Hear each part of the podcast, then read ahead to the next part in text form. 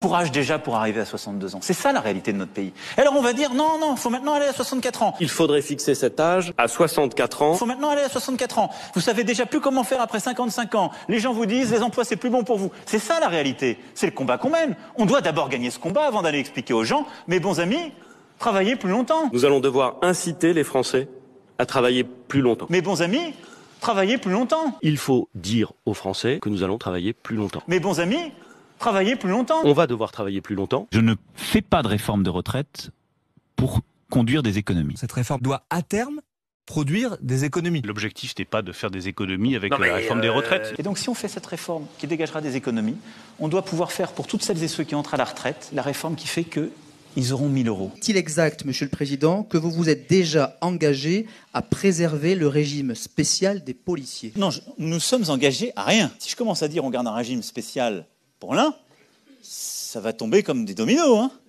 Et- Parce que derrière, on me dira, vous faites pour les policiers, donc les gendarmes. Donc ensuite, on me dira, vous faites pour les gendarmes, donc pourquoi pas pour les infirmiers et infirmières, les aides-soignants. les- Et puis on va refaire nos régimes spéciaux.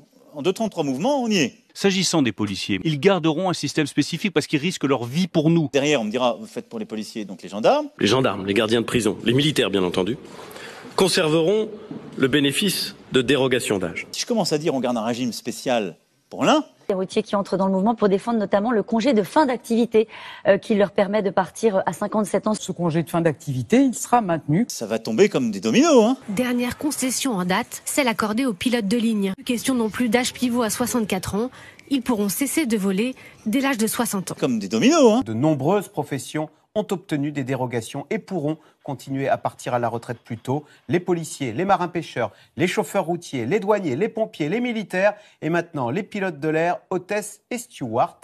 À force de concessions, le gouvernement ne serait-il pas en train de Refaire nos régimes spéciaux.